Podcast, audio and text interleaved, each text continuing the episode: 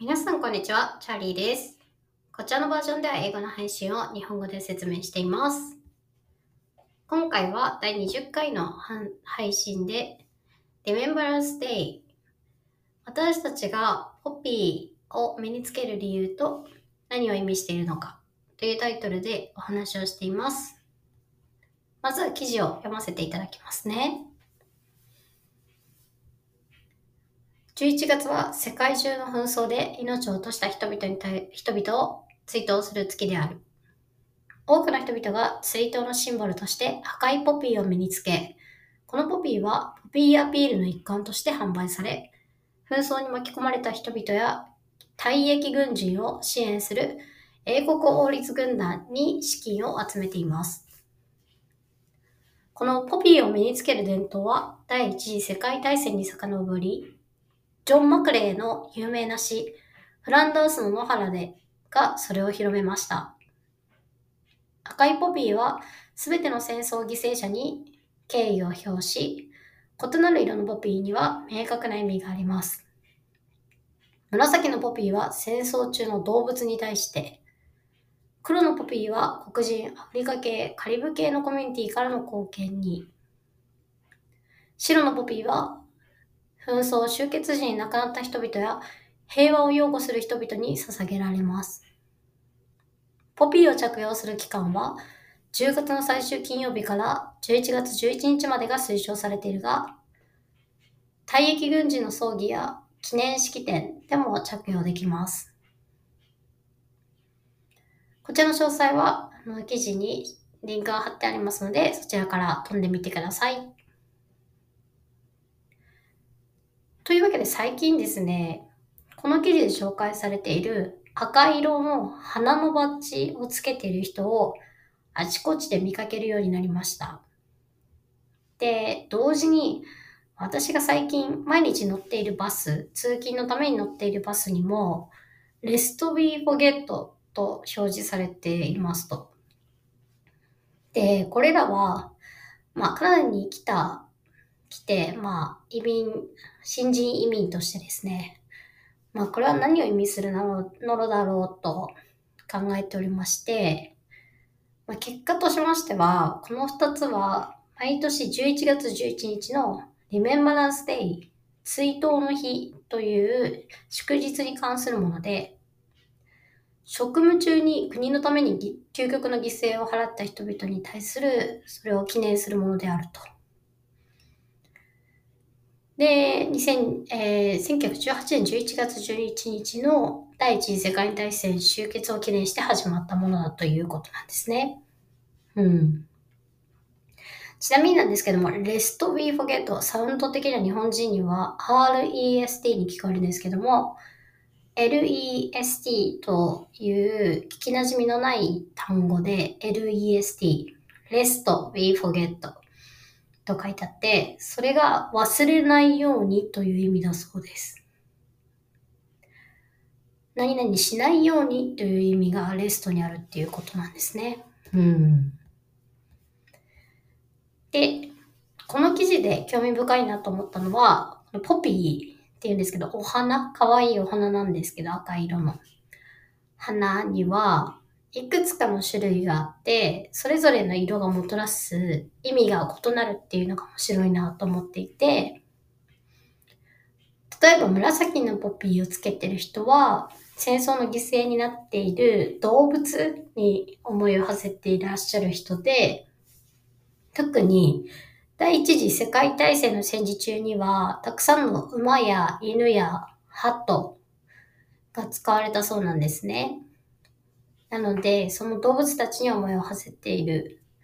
人たちが紫のポピーを身につけていると。うん、で、黒いポピーを身につけている人たちは、黒人だったりアフリカ系、カリブ系、カリブ海系のコミュニティが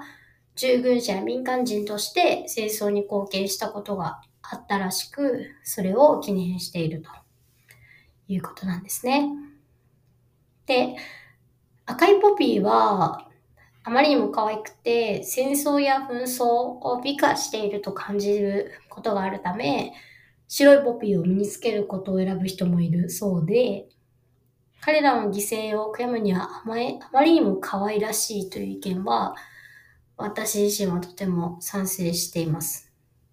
見た目すっごい可愛いんですよ、赤いパピー。ちょっとあまりにも可愛すぎるなと思って、その戦争のね、悔やみを表現するにはと思って。うん。白に賛成かなと思っておりますよと。で、後半ちょっと話したいんですけど、なんかね、移民として、この、カナダという国だったりとかカナダ人がこういう感じの戦争系の事実をどんな風に感じているのかっていうのを捉えるのがすごく難しくて、なんかこう日本人にとってなんか戦争の記憶って結構もうちょっと単純というか、なんかこう世界第二次、第二次世界大戦のその終わった日は、やっぱりこう絶対に戦争を起こしてはならないみたいな。この戦争は絶対避けよう。世界中の戦争をなくそうみたいな気持ちで、まあ、日本としてはこう、受け止めてるかなと思うんですよね。あのような悲惨なことは起こさないみたいな、誓いの日みたいな、うん、感じで戦争特番とかね、あると思うんですけど、なんかね、このカナダが、この、これに対して、この戦争という事象に対して、なんかちょっと違う感じで向き合ってるなぁ、みたいなのをちょっと感じてて、まあ、その理由がいくつかあるなと思ってるんですけど、そのうちの一つが、まあ、こういう記念日、こういう類のものに、オーナーっていう言葉を使うんですよね。オーナー、H-O-N-O-R。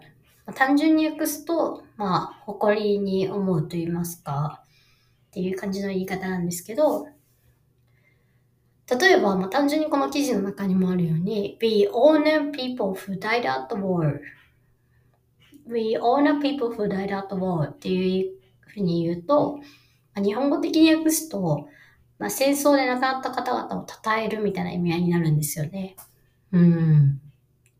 だから、なんかこう戦争はいけないみたいな、なんか戦争はダメなんだみたいな教育をね、日本人としてはめちゃくちゃ受けてきたわけじゃないですか。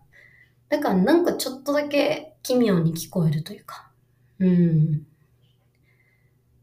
なんかあまりにもこの owner という言葉を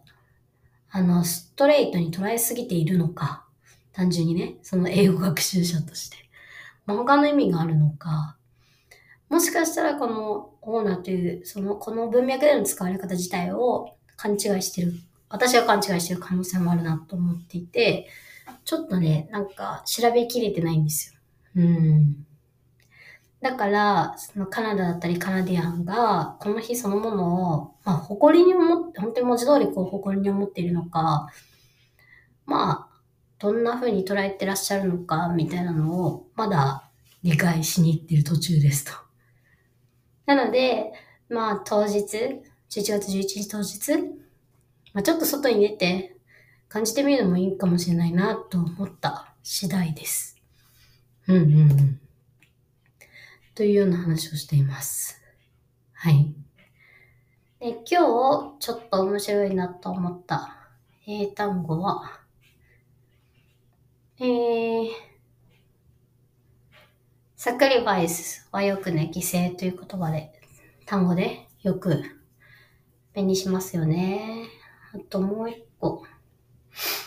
なんかあったなぁ。記事の中かな。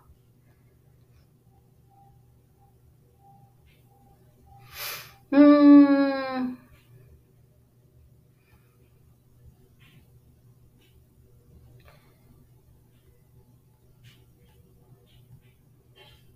そうですね。見つけられませんね。Remembrance は追悼という意味ですね。remembrance day, remembrance 追悼。あ、あと面白かったのはベテランズですね。ベテランズ。なんかベテランさんって言うじゃないですか。日本語でもね。なんか、退役軍人のことを表すらしいですね。だからベテランさんって言ったらもう退役されてる人のことを指すということで。ある意味嫌味ですね。あの、ベテランさんって、日本語で言うとね。うん。と思いました。なんかもう一個あったけど、まあいいや、またの機会に。というわけで、引き続きこちらのポッドキャストをお楽しみください。チャーリーでした。バイバイ。